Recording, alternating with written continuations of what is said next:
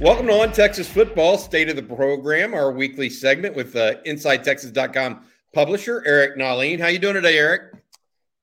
Uh, not great, but I mean, you know, it's uh, just a just a terrible Monday to be honest with you. But I mean, I'm personally doing fine. But uh, yeah, there's a lot going on right now, and it's uh, you know, our heads swimming. You know, we're chasing one story, then something else comes out, start chasing that one too, and uh, Mike Leach's illness is uh, forefront on a lot of our minds uh, because of what he's meant to the sport we cover and love.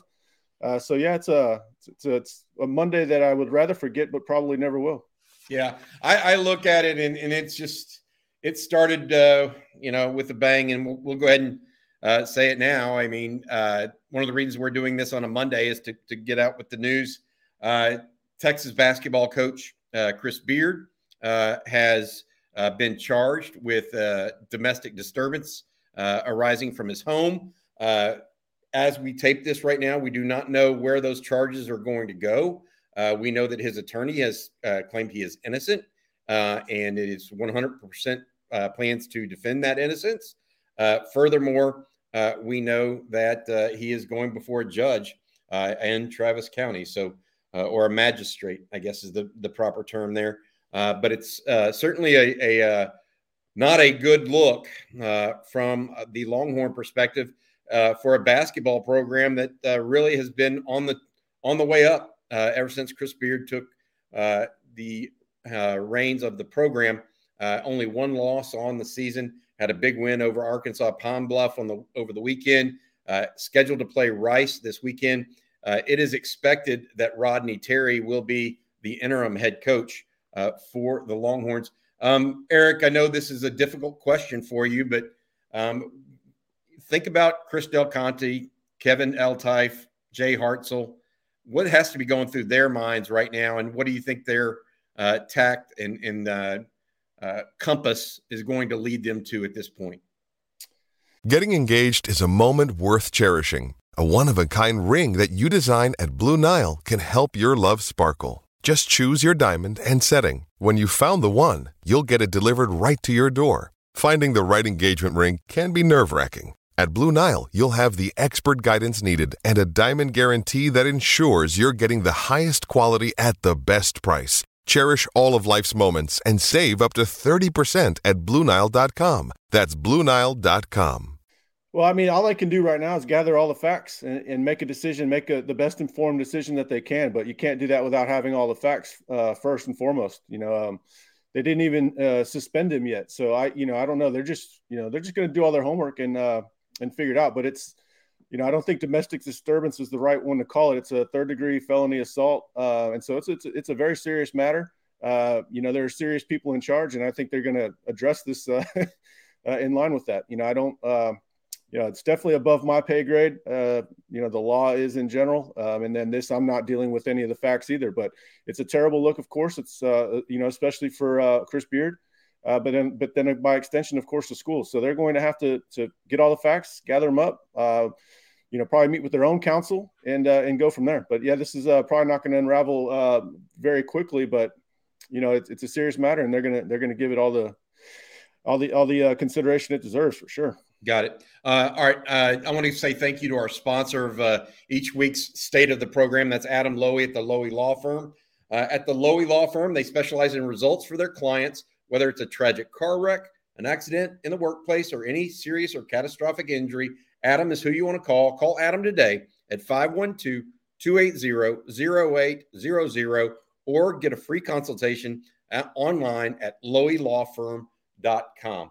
Um, Eric, uh, we, we talk about basketball. Football also had some recruits on campus, one of which you texted with today, and that's the punter, Ryan Sanborn. Uh, that is a grad transfer from uh, Stanford. What what's going on there? Yeah, well, obviously Texas needs a punter. They just lost Isaac Pearson. Um, you know, it's a you know a, it was going to be a hole to fill this offseason no matter what. Um, you know, he um, he had a visit this weekend. Obviously, with a Stanford kid, the first thing you're going to do is is make sure that the school uh, checks out that that meets his standards. And you know, he said, of course, it does. Texas has great academics. Um, he's very interested in the sorts of internships that he can earn uh, while at Texas. I think uh, you know expanding his footprint outside of California, I think appeals to him. You know, he's originally from San Diego. uh, you know, so I think the I think the school appeals to him on a football level, and he said he has a great relationship building with uh, with Coach Banks. So uh, it almost sounded like he committed, but he didn't quite go that far when he talked to me. Uh, but definitely, it seems like Texas is in a really good spot. What about portal recruiting in general? Uh, Longhorns only have offered, to our knowledge, at this point, two uh, college players. Uh, we mentioned Ryan Sanborn, the punter at Stanford, who was in for an official visit this past weekend, uh, and then Gavin Holmes, defensive back out of Wake Forest, originally from the New Orleans area. Um, what's going on, in your opinion, as far as portal recruiting with the Longhorns right now? Well, they're just being selective and they're waiting their time. And you know, the longer you wait, um, the the the more you tend to be rewarded. You know, there's a wide receiver jumped in today, Kaden Prather from uh, from West Virginia, who's quite talented. Um, you know, he had he had okay production. You know, it's good production, production uh, you know, just generally speaking, but not quite as good as you'd expect from his talent. So, you know, production matters, but also what's exciting about him is that, you know, he could probably be more uh, better utilized. I think he's got NFL sort of ability, uh, and so you know the longer they wait, I think more more guys like that are going to get in. So I, I would be surprised if they don't offer him. Uh, he fits the the length uh, requirements that they're looking for it. Uh, as far as improving the roster, there, there's just not a lot of guys on the on the current roster that fit that, fit that build. Uh, so I think he's going to be a, uh, an enticing target for him. So we'll see. I, would be surprised if they don't offer him, but you know we'll see. Um, you know another day, more guys that can uh, come in tomorrow. I think a linebacker from Virginia just went in today that's going to look quite interesting as well. So, you know, I think uh, patience is the word here. Uh, they're not trying to win the offseason so much; they're trying to win games in uh, in the fall. Uh, and I think to do that, they're going to have to uh, ride it out and see who all comes in before they start really making decisions on on who to prioritize. Yeah, I was talking to Jerry Hamilton on Monday about this too, Eric, and one of the things that we talked about is you know getting the right pieces as opposed to just getting people that fill spots. It's not yeah. like a year ago or even two years ago when Sark first came in, and man, they just needed anybody. They needed mm-hmm. warm bodies right. to fill out a new roster. It's a different it's a different turn this time around. They're truly looking for starters. So uh, you take Sanborn for instance. That even though it's a the punter position, it is a starter of sorts, right. and, and that's the kind of guy they're looking for in the portal right now. Yeah, yeah, they're looking for starters, not depth. When you're not when you're looking for starters, you have to be more selective. When it's depth, then you know a lot of guys in that pool are going to fill that fit that bill. Uh, so when you see other schools being more proactive, they just have different considerations. But yeah, he's a good punter. He's PFF's number one uh, rated punter in the Pac-12 for whatever that's worth. Um, we know that.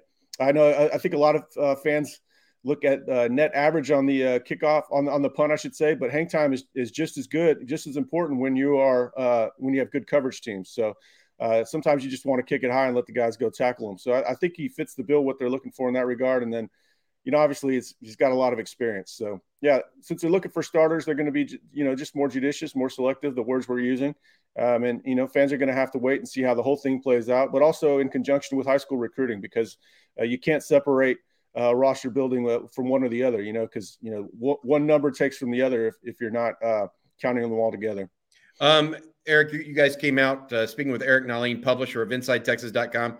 Uh, get four months for just one uh, dollar right now at InsideTexas.com. It's a great subscription offer. It'll take you uh, to the brink of spring practice and uh, get you going in that direction through these two signing periods, as well as a big portal recruiting uh, area as well. Hey, Eric, I wanted to ask you this. you you on Friday and and even again on Sunday talked about some of the team news uh, that has come out of these most recent bowl practices. Uh, let's start uh, what I thought was most interesting replacing DeMarvion Overshown in this contest against uh, Washington. What are your expectations and what you're hearing there from behind the scenes? Uh, we've heard a lot about Maurice Blackwell getting a look there. Uh, and then, of course, Diamante Tucker Dorsey. Diamante Tucker Dorsey is probably the most likely guy to uh, to assume that starter's role just because he, he played, you know, the third most snaps at linebacker. Um, but, you know, like we say, the bowl games are a look towards the future, and they want to see what Maurice Blackwell can do. He's played a little bit of that Sam position when they take uh, the nickel off the field. Uh, it's really more on the edge, but now can he play off the ball where he's got to see it better? He's got to find the running back and and uh, play in traffic.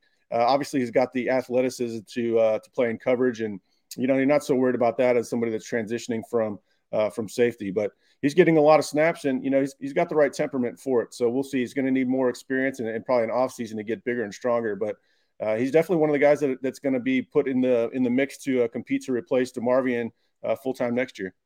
Um, the other big loss in this game that that uh, Inside Texas reported, uh, tech, uh, both Bijan Robinson and Roschon Johnson expected to skip the bowl game. Uh, so that means Jonathan Brooks, right? Yep. Expected to get more carries against uh, the Huskies.